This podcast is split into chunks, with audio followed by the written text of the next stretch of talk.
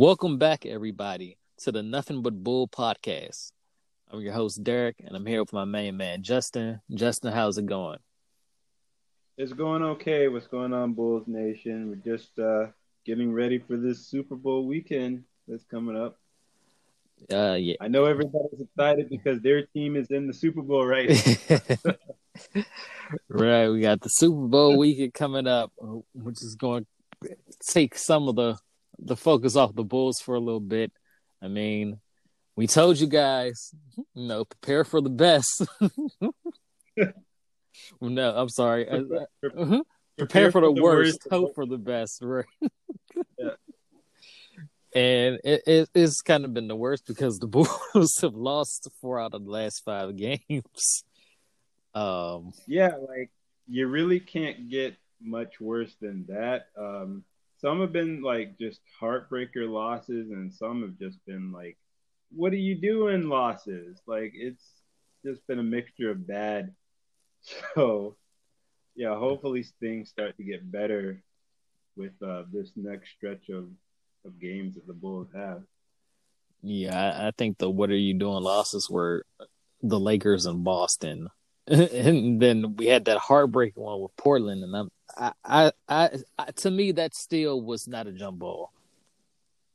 No, it wasn't a jump ball. and you know, this is the thing. Um, the Bulls are fighting a couple of different things because they've had, you know, a good amount of injuries that has creeped up, and then you have the injury to Wendell Carter, which has really affected the chemistry. Although them having Thad in there even though he's not starting, with having Thad come in there and be a facilitator from the center position has really helped solidify things with, um, you know, Wendell not being in there. And of course, I think right now, those people who were begging the coaching staff to consider starting Gafford are like really seeing what fully happens when you have Gafford in there for an extended amount of time. Like good things don't happen.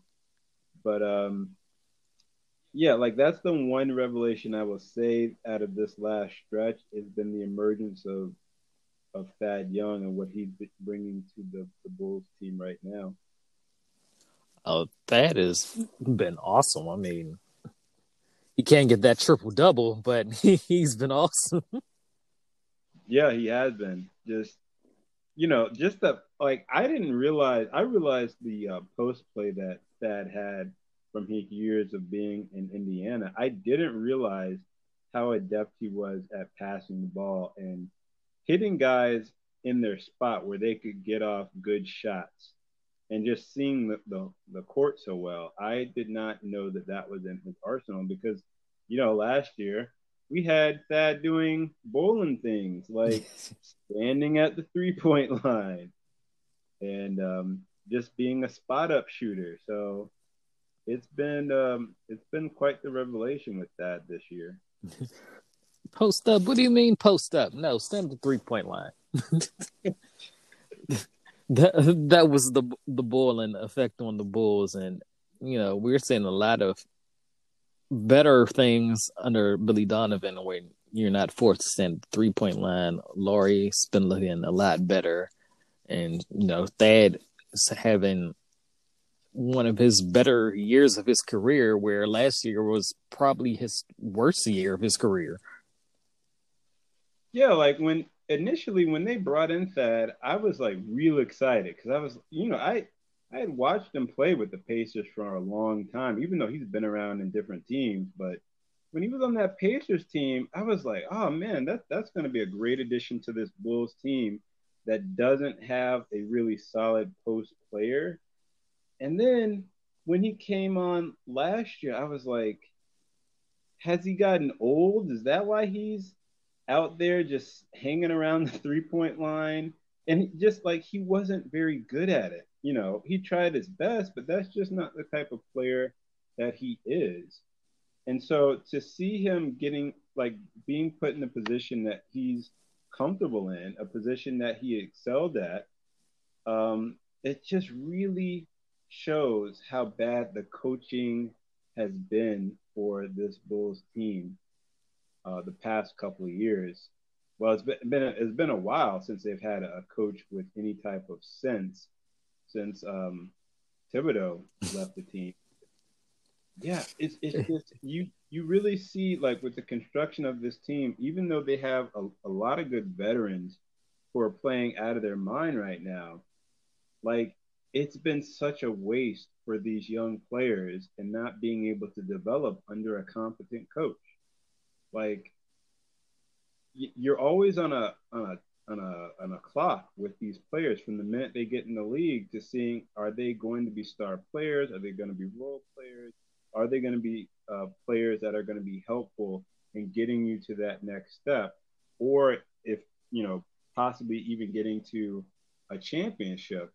But just to have these last two years of Carter and of um, Markkanen just gone go downhill, it's just it's just been amazing to see when you think about where this team is at now and how they're performing versus what they were doing under Boylen.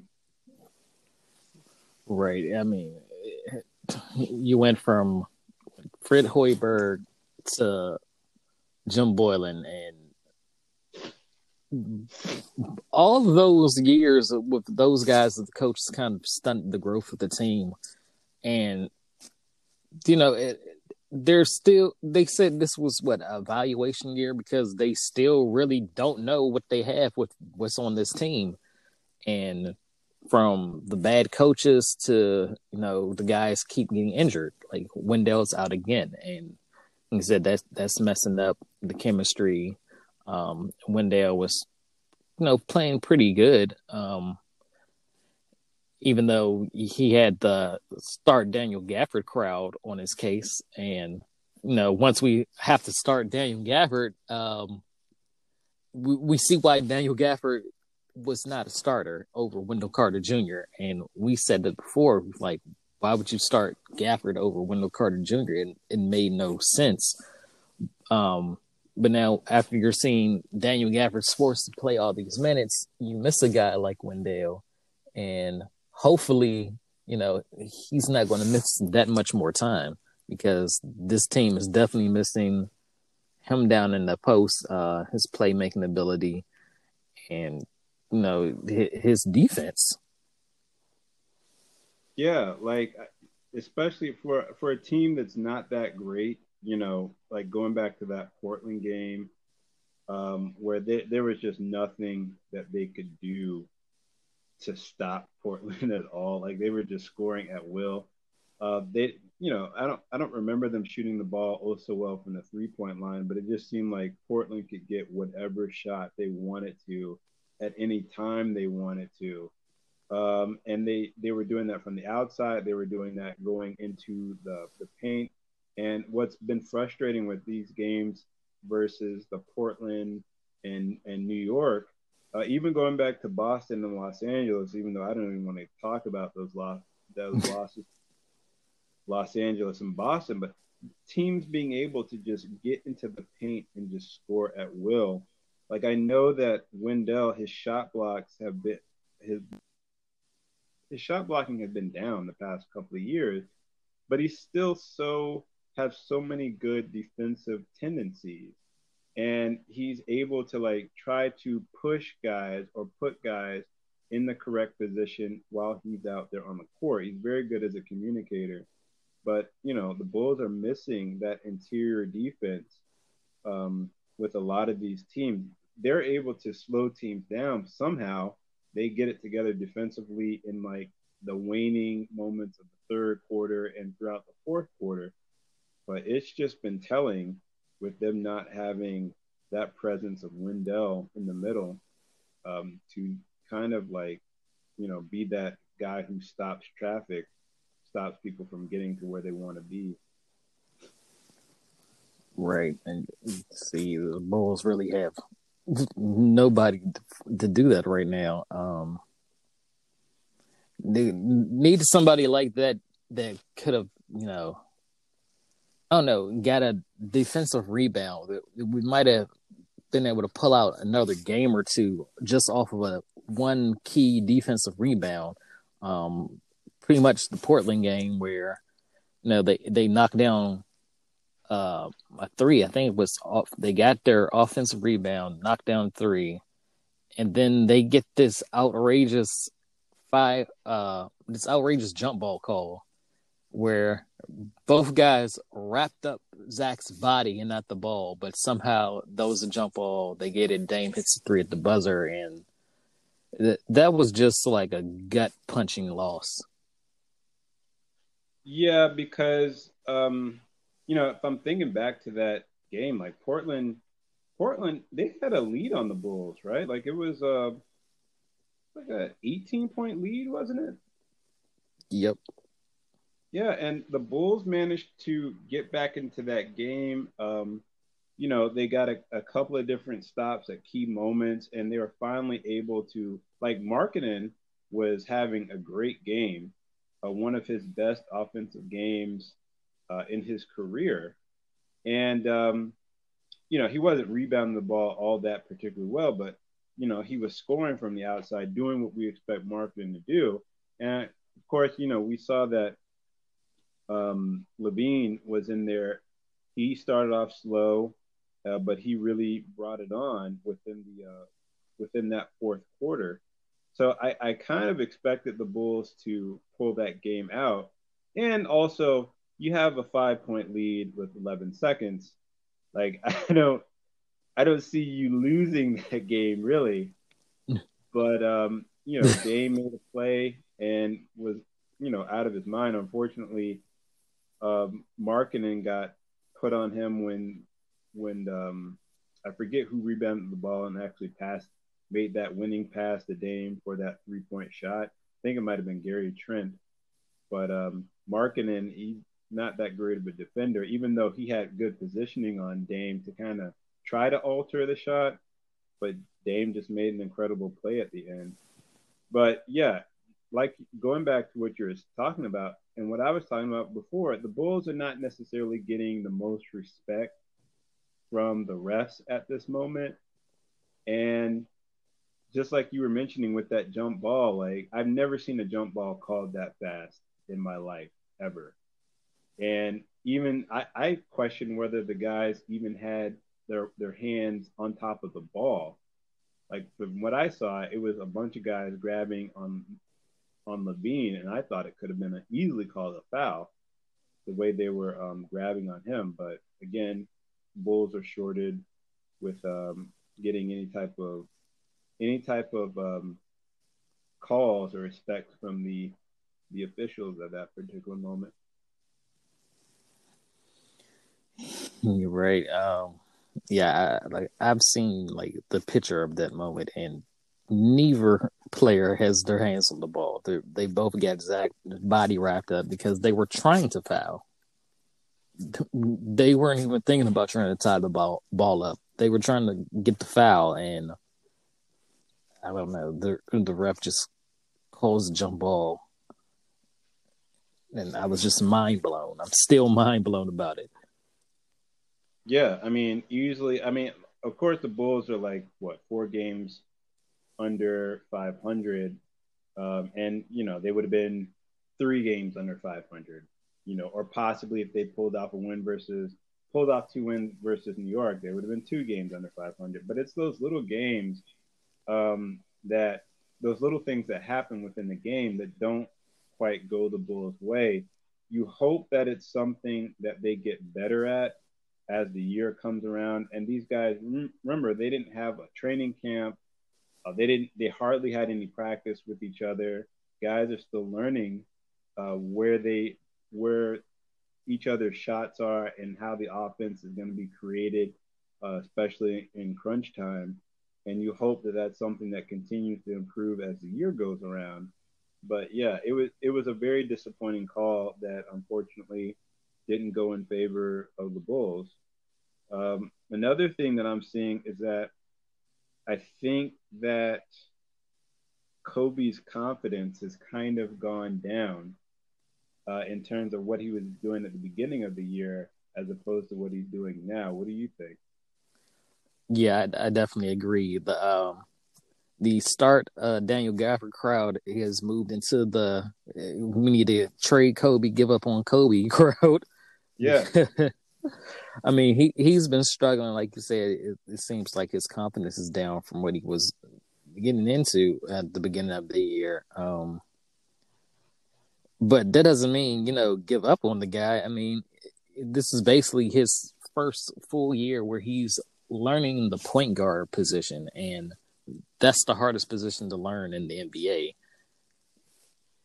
Yeah, it certainly is. I mean, it's the hardest position to learn, and he's going up against the top talent in the league. It's like every every night it's going to be, you know, it's gonna be hard for Coby because he's going up against some very good point guards. Like this is the age where there's been very very good point guard play, and there's also you know pretty decent point guard play from a lot of the younger guys in the league. Even you know, I guess you could say De'Aaron Fox is a veteran in some instances because he I think this is what his third year. Yep. So like even a guy like that, he, he, him being in the league for now with three solid years under his belt, like you really see the jump in his level of play and how he's able to handle all of the things that come with playing that position. I do think that it's going to um, take some time. But one of the things that I don't like is I don't see Coby being quite as aggressive as he was in the past. Like before, it was like a couple of dribbles and he's taking a shot or a couple of dribbles and he's looking to pass. But now I think he's thinking a whole lot more in terms of how to help out his teammates. And even Donovan said that he's going to have to be good with the fact of not getting a whole bunch of, of shots and trying to help out his teammates more.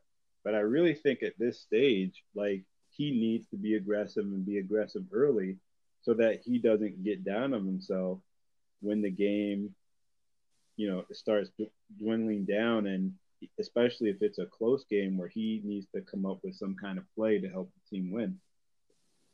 Yeah, uh, but definitely like to see him be more aggressive, especially when you know Zach's having a slow start to the game. Um, you know, he he kind of started off slow that went over the Knicks, but you know, Lauri had it going.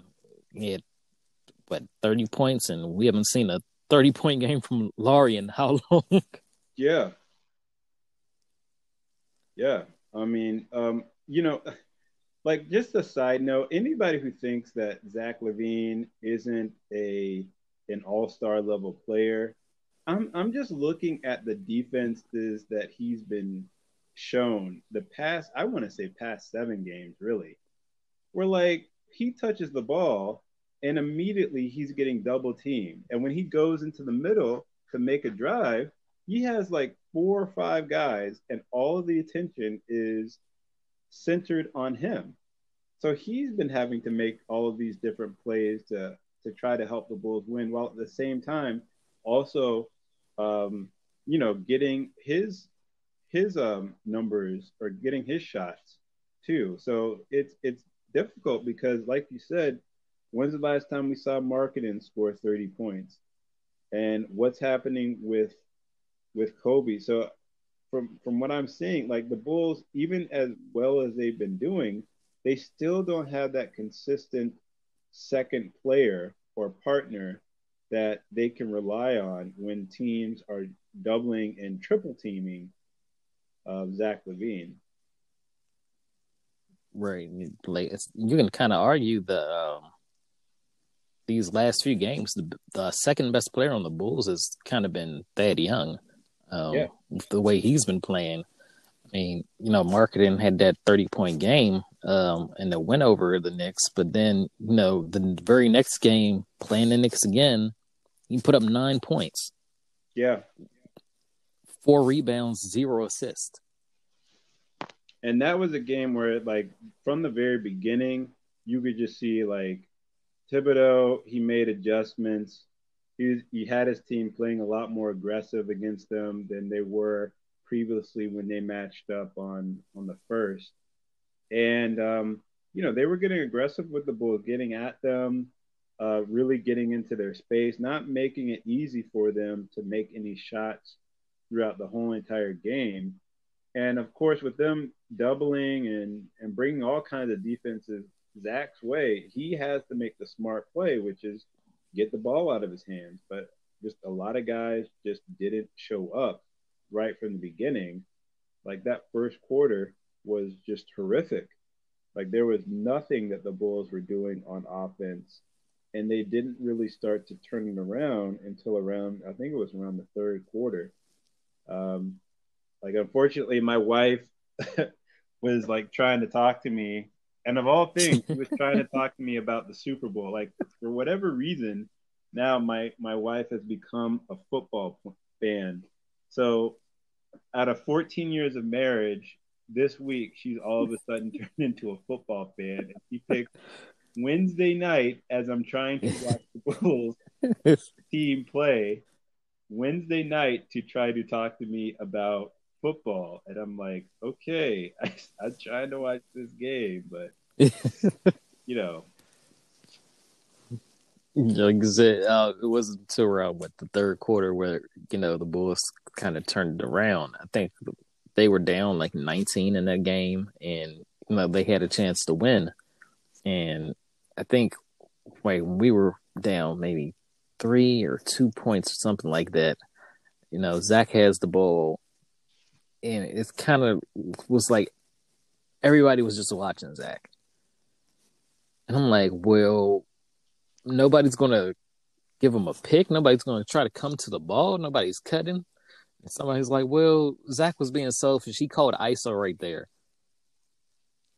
They could still give that guy a pick. They could still cut. I mean, yeah. I know you're trying to draw your defender away, but if you see he doesn't have uh, any type of lane to do this ISO and you know get to the rim, why not start cutting? Why not try to give him a pick? Help him out. You're just standing there watching, and you know, it, it didn't turn out good and we still ended up losing that game. Yeah, like, you know, I again, wife was talking to me, so I missed the majority of the third quarter and all of the fourth quarter except for the last 3 minutes.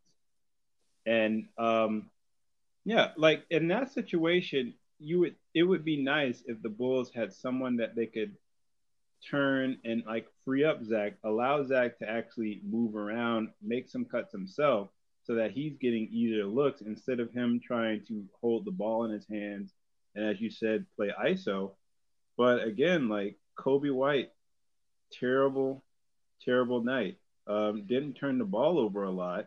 And he had what around five or six assists, but you know, he just wasn't as aggressive. And the the book still remains the book is still out on on Markkanen. Like, is he going to be that guy who is a consistent force, a consistent level scorer? That remains to be seen. So, like, that's why I don't understand the hierarchy yet as to how the Bulls are playing, because in my opinion, it really should be Zach, Coby, and then Markkanen, because Markkanen hasn't consistently shown, and this is really like honing in on his growth as a player, he hasn't consistently shown that he could be that second scorer on the team. And this is that prove it year where, you know, we need to know what it is that we have in Markkanen before we decide to sign him to another contract or just let him go.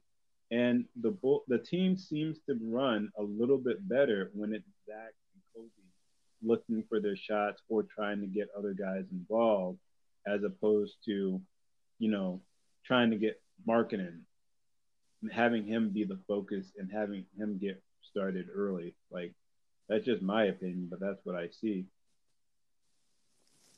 Yeah, um, you know, with the um trade deadline coming up, we got a lot of Bulls Nation saying, "Hey, we need a traditional point guard that uh, fix a lot of these problems. Let's get Lonzo Ball." Oh my gosh. Um, but see, that's the thing. Like, what does Lonzo do best? Um, apparently, it's passing and defense. See, you pause there. So if if you're having to pause to see what a guy does best, and he plays the point guard position, I shouldn't have to pause, or you shouldn't have to pause to understand what Lonzo does best. Uh, like he had, he had the opportunity to run the offense when he was in LA. Didn't work out quite that well.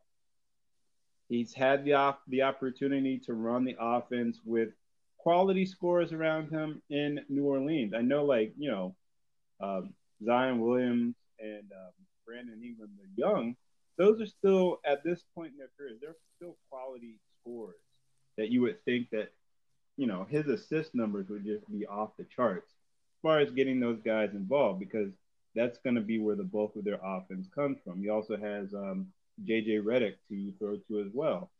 But he's, you know, he's an average player um, as far as running the point position. Like I'd say above average, and he's a decent defender. He's not a lockdown defender that's gonna, you know, stop anybody on a given night.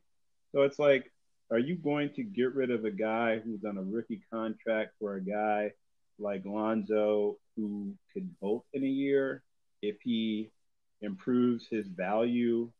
Like let's say he came over to the Bulls and you know he did a great job working with this team. Now you're looking at having to pay a guy with a limited skill set and maybe possibly get into a bidding war with other teams when you still have to decide whether or not you're going to pay Markkanen.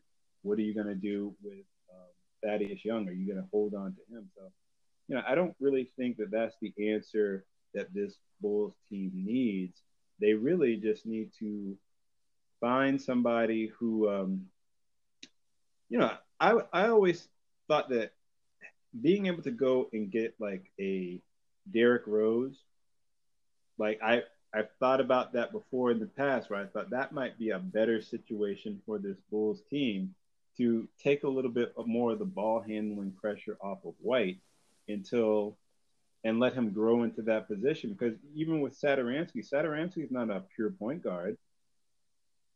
Even though like the team, like he he does a good job of trying to run the team, but he's not a pure point guard. So it's like I think you need to find somebody who's going to help elevate White's game as opposed to just getting rid of him off the roster completely. Yeah, I, I definitely agree. Uh, like I said, I, I've never been a supporter of Alonzo Ball. Um, I, I understand people are like, well, you know, under Billy Donovan, he, he should really exceed, and you know, it'll having a tr- traditional point guard to help Zach out and take the pressure off of him. Uh, I, I, still, I I just don't see it with Lonzo Ball. I mean, if there, there's been some type of reports that saying that the Bulls were interested in trading for him, and then other people are like, uh, that's definitely coming from another team because Karnisovas doesn't leak anything. So, yeah. um, I mean, if they trade for him, um, I would, I would have to trust AK. No, they he knows what he's doing, but I, I I'm not. Hey, let's go get Lonzo Ball. That that's not where I'm at.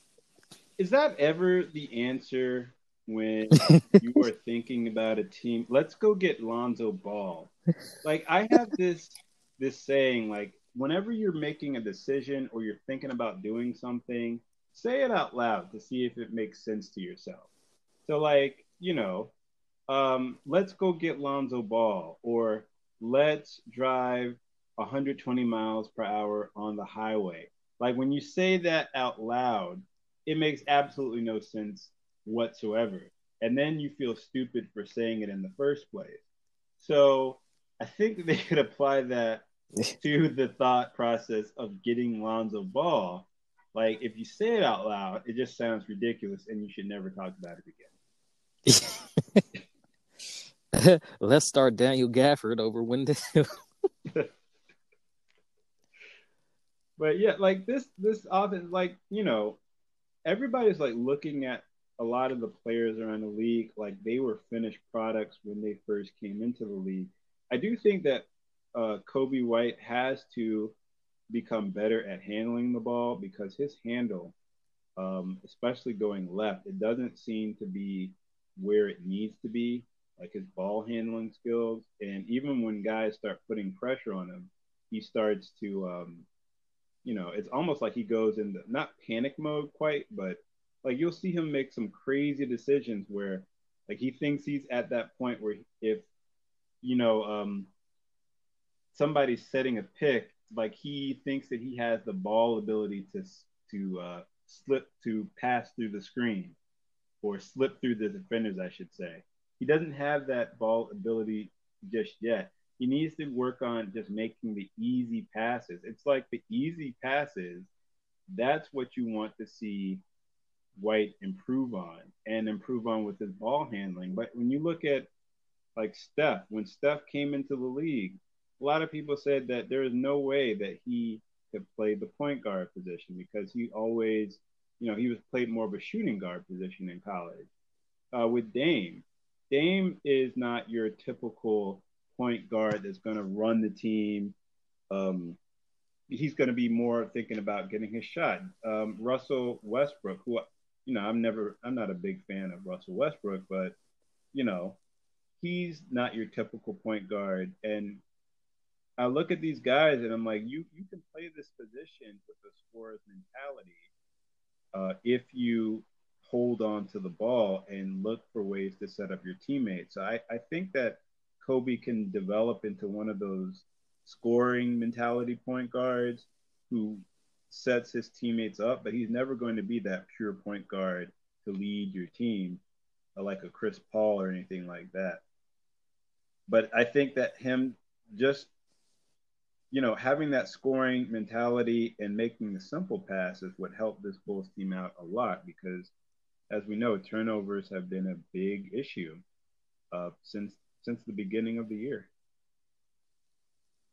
Right.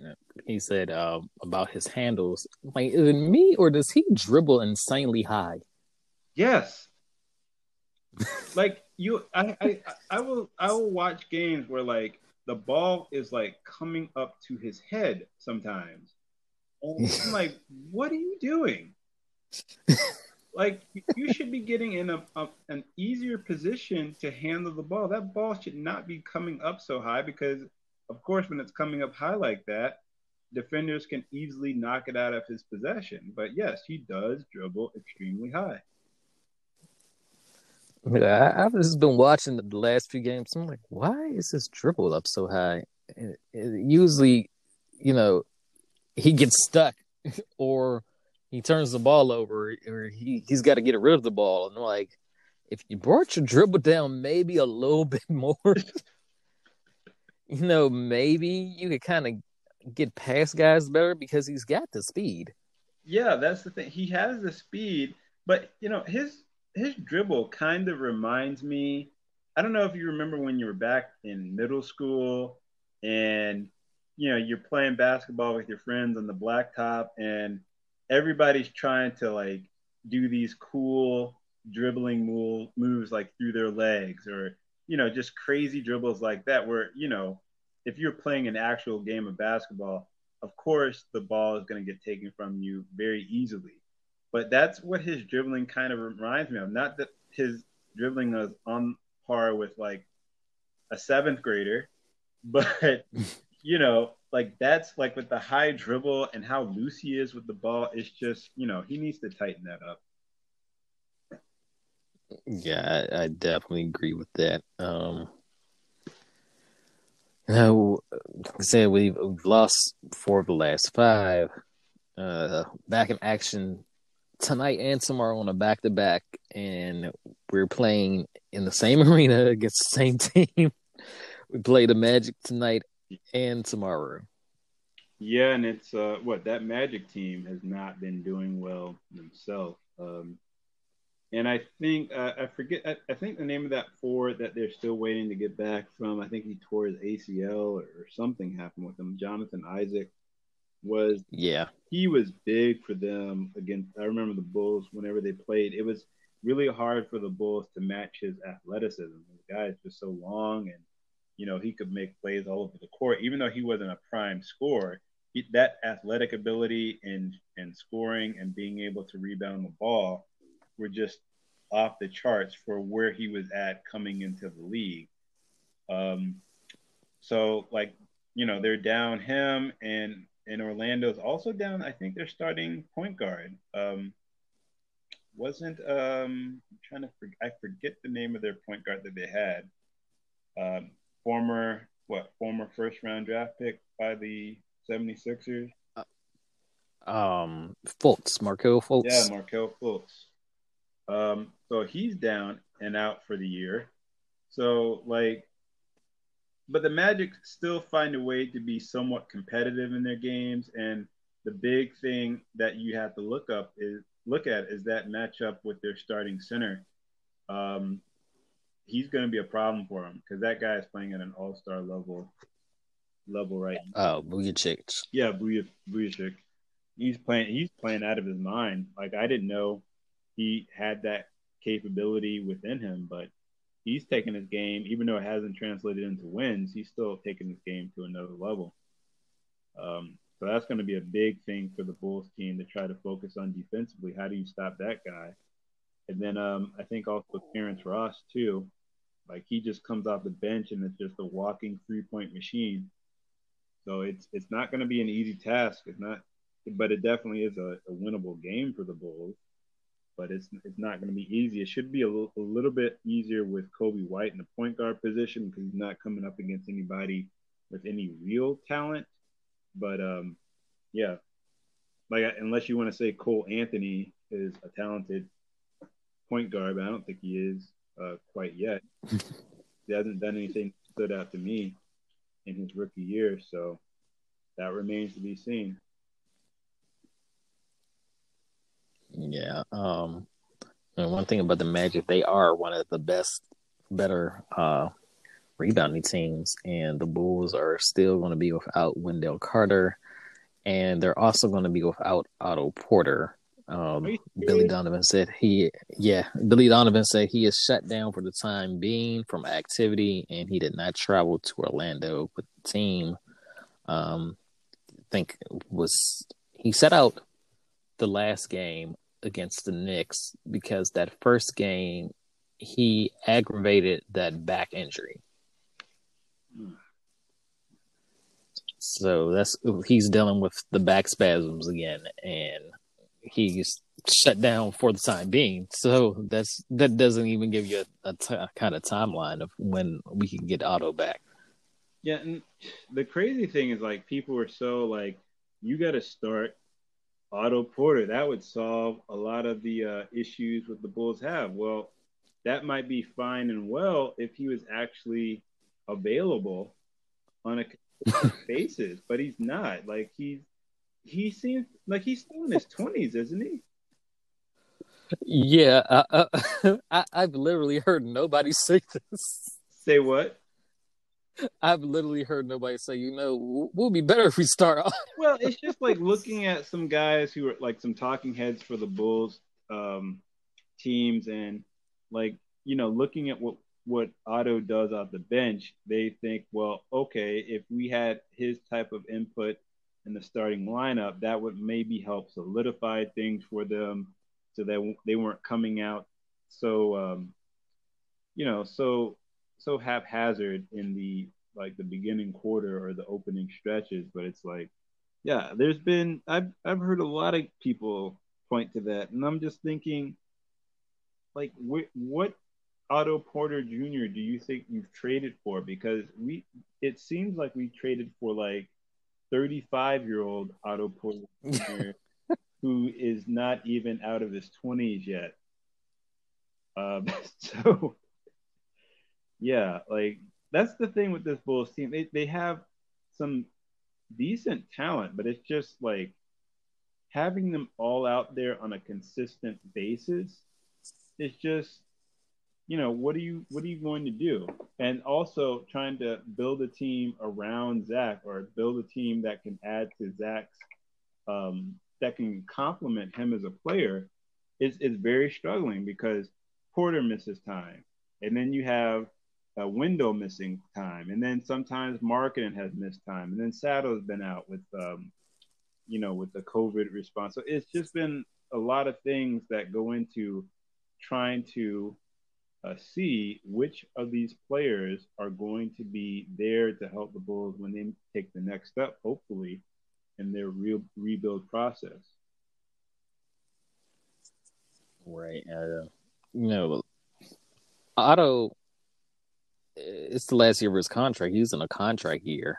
And, you know, to me, for him to not be starting the contract year where his starting job went to a 19 year old rookie, it, it, it kind of made you wonder, like, well, what's going on here? I mean, I I thought Otto worked better off the bench with the whole, you know, kind of been dubbed the vet mob. Um, but I was thinking, you know, maybe they feel that it's better if he comes off the bench and doesn't play that many minutes because he's always somehow injured. Yeah. And you know, it's pretty telling that in a contract year, like he he's had some decent games, you know, certainly nothing to like write home about where like, oh man, Otto Porter, yeah. Um, you know, glad he's he's back with the team and everything's cooking. Like he's had one or two games that have been integral to the Bulls wins, but as far as like consistently being that guy, even off the bench, being that guy that's going to lead the team off the bench, he hasn't been that guy.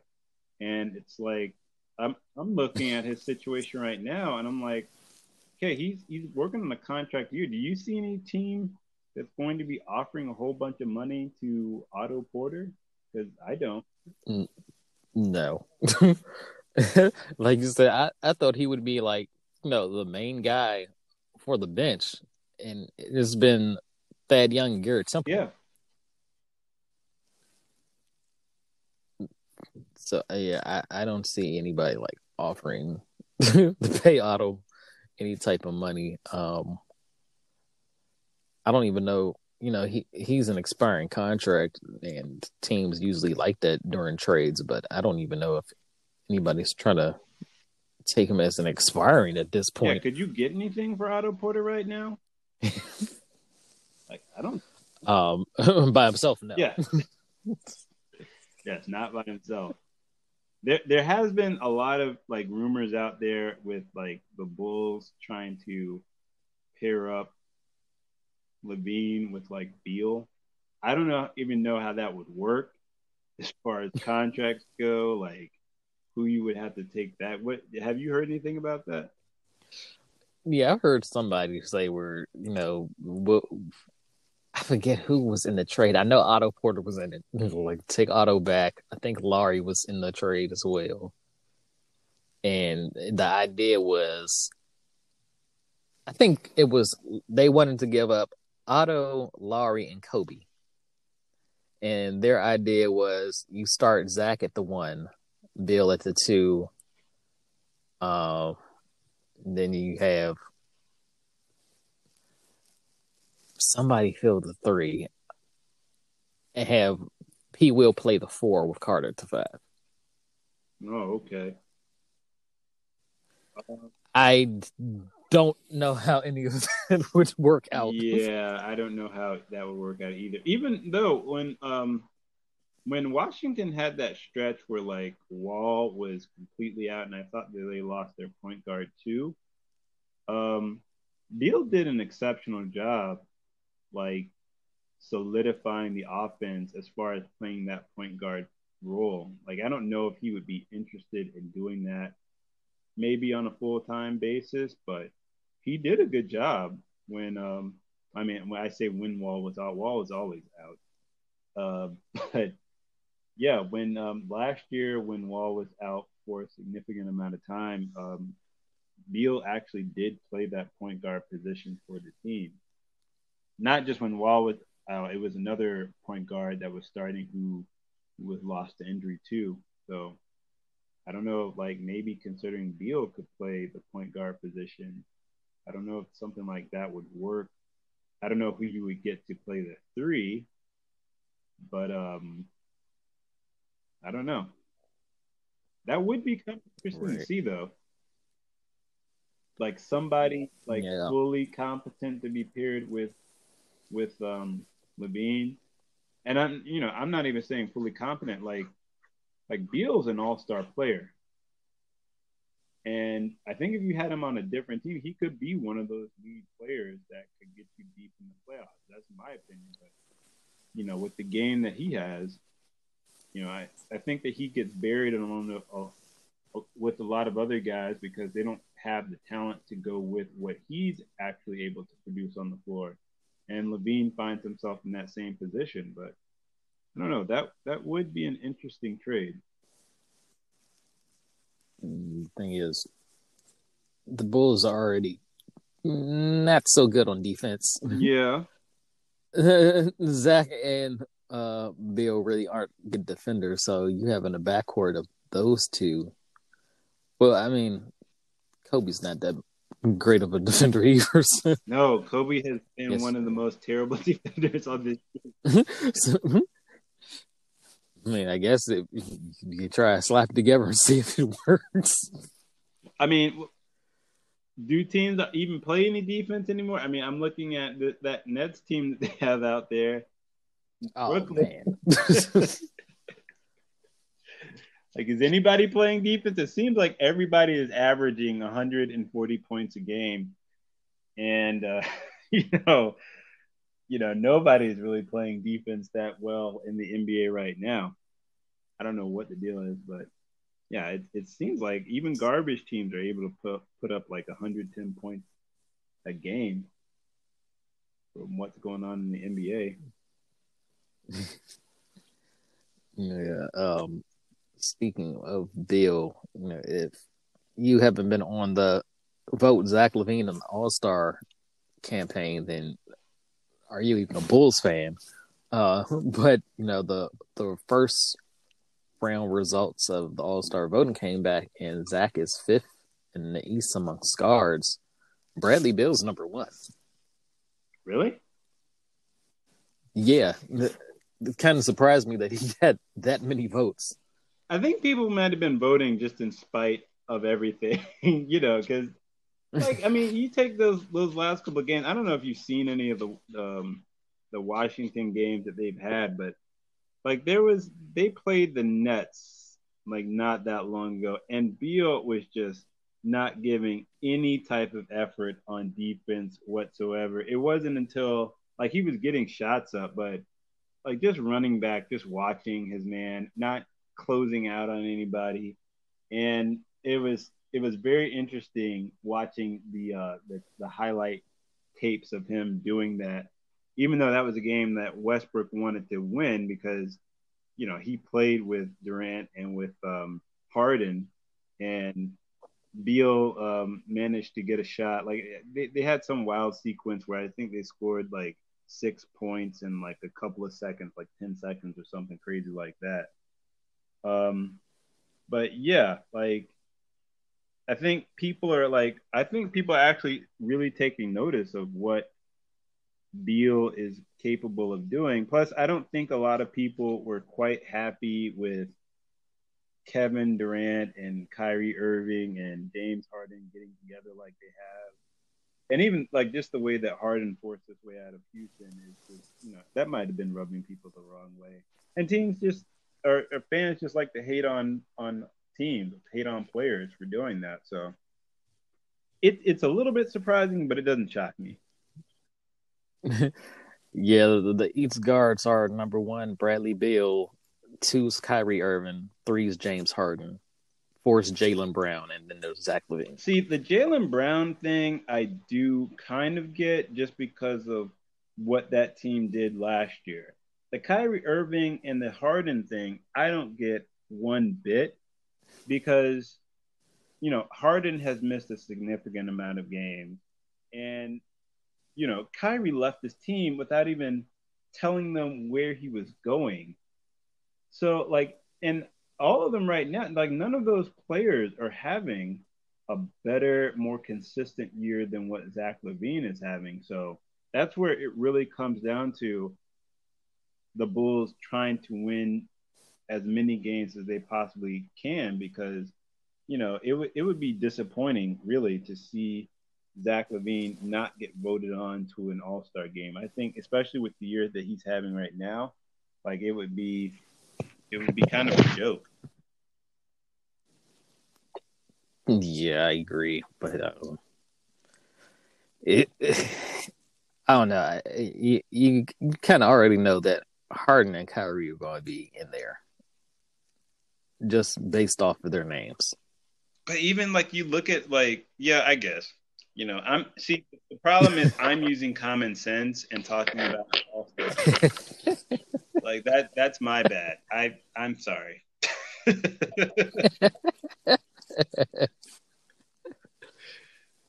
so yeah.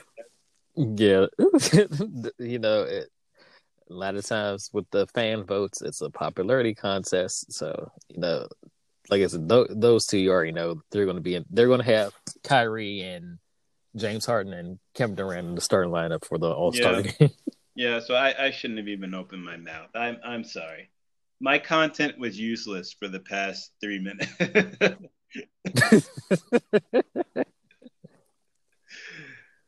um, Oh, uh, I mean, you know, hopefully Zach gets in the coach's vote. Um, I don't know. The the East has quite a few guards with you know Beal and Jaylen Brown in there with Zach. yeah, like so he's no, because Tatum's considered more of a forward, right? Yeah, Even though like those positions like you know get swapped interchangeably all the time, so I don't like to me it should just be like your best group of players regardless of position. Like if you have a bunch of forwards and guards, like if, like like nobody's trying to rebound in the All Star game anyway. So you know it to me it should be your best players.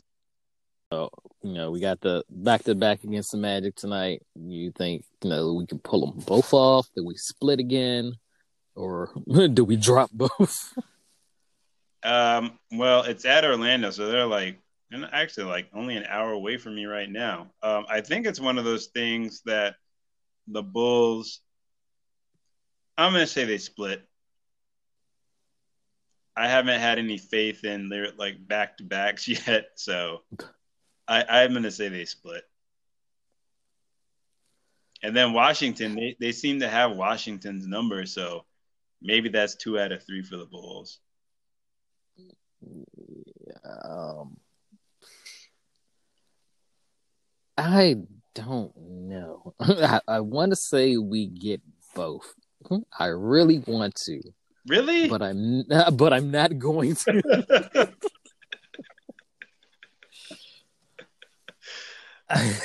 I mean, we we went on this what three or what four? It was what three game win streak, and then we dropped four out of five. Um, I don't know. I, I it, you would think that they could beat the Magic twice. I mean, we're eight and twelve; they're eight and fourteen. Um, but I don't. The Bulls don't have anybody that's going to be able to stop Vucevic. no. Yeah, I'm, I'm gonna go with the split. Yeah, I, I I felt you coming back over to my side.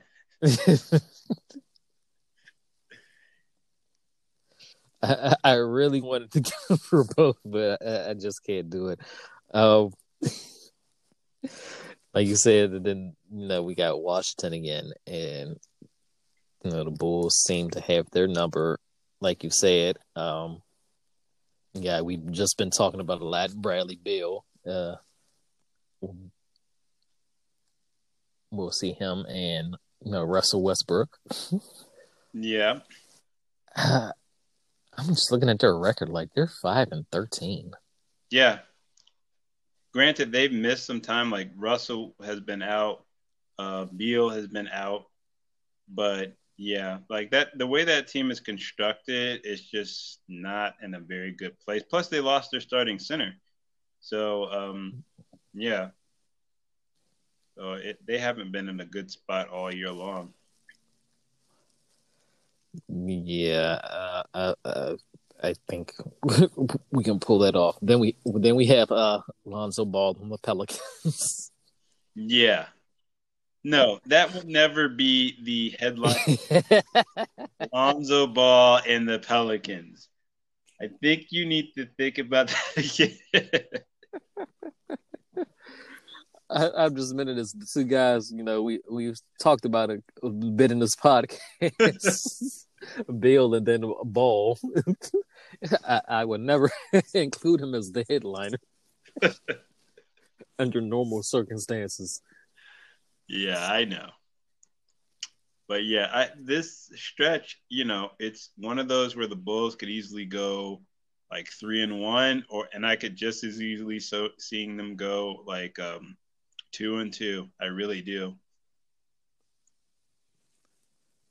Uh, then you know the uh, after the Pelicans in that week is Kawhi and the Clippers.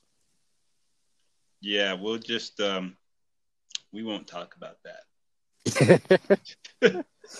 the good thing is those three games next week are all in Chicago. Oh, that is true. So Monday, Wednesday, and Friday. It's a weird like they're playing. Oh, I okay. I see what the Bulls are doing. Like not the Bulls, but the NBA is doing with making sure the back to backs are in the city that you are in one city. So yeah, I mean that'll cut down on travel time. So Bulls don't have any excuses in Orlando if they, you know, if they drop both of those games, I'll be very very surprised. I mean, they shouldn't, but you know, with this team, like they're they're fun and exciting, but sometimes they put up some just some crappy moments of television. And so, you know, uh, we'll see. I, I'm gonna go and say uh, the Nick this trip that they're doing probably they're 500. What do you think? I think that we should prepare for the worst, but hope for the best. and with that note,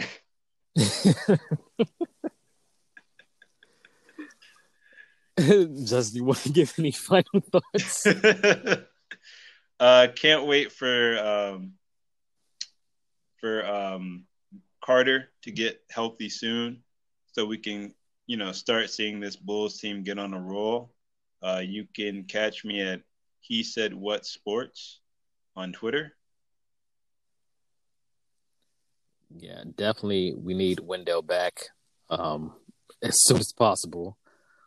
Um, also, you know, if the Bulls come out and lose to the Wizards on Monday, they can just blame it on, you know, the Super Bowl. No, you can't blame it on the Super Bowl. It's paid athletes. They got to go out there and do their job blaming anything on the Super Bowl.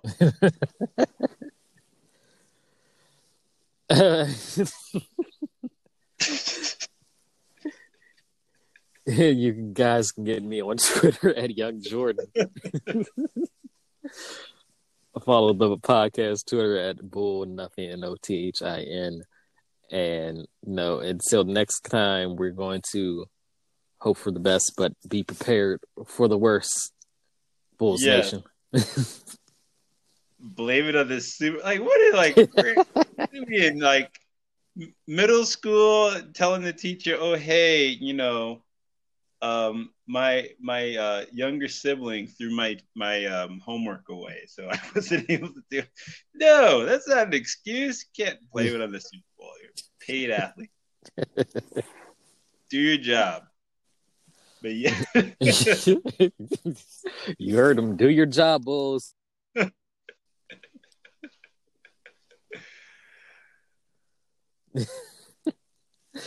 Until next time. Have a good uh a good win, Bulls Nation.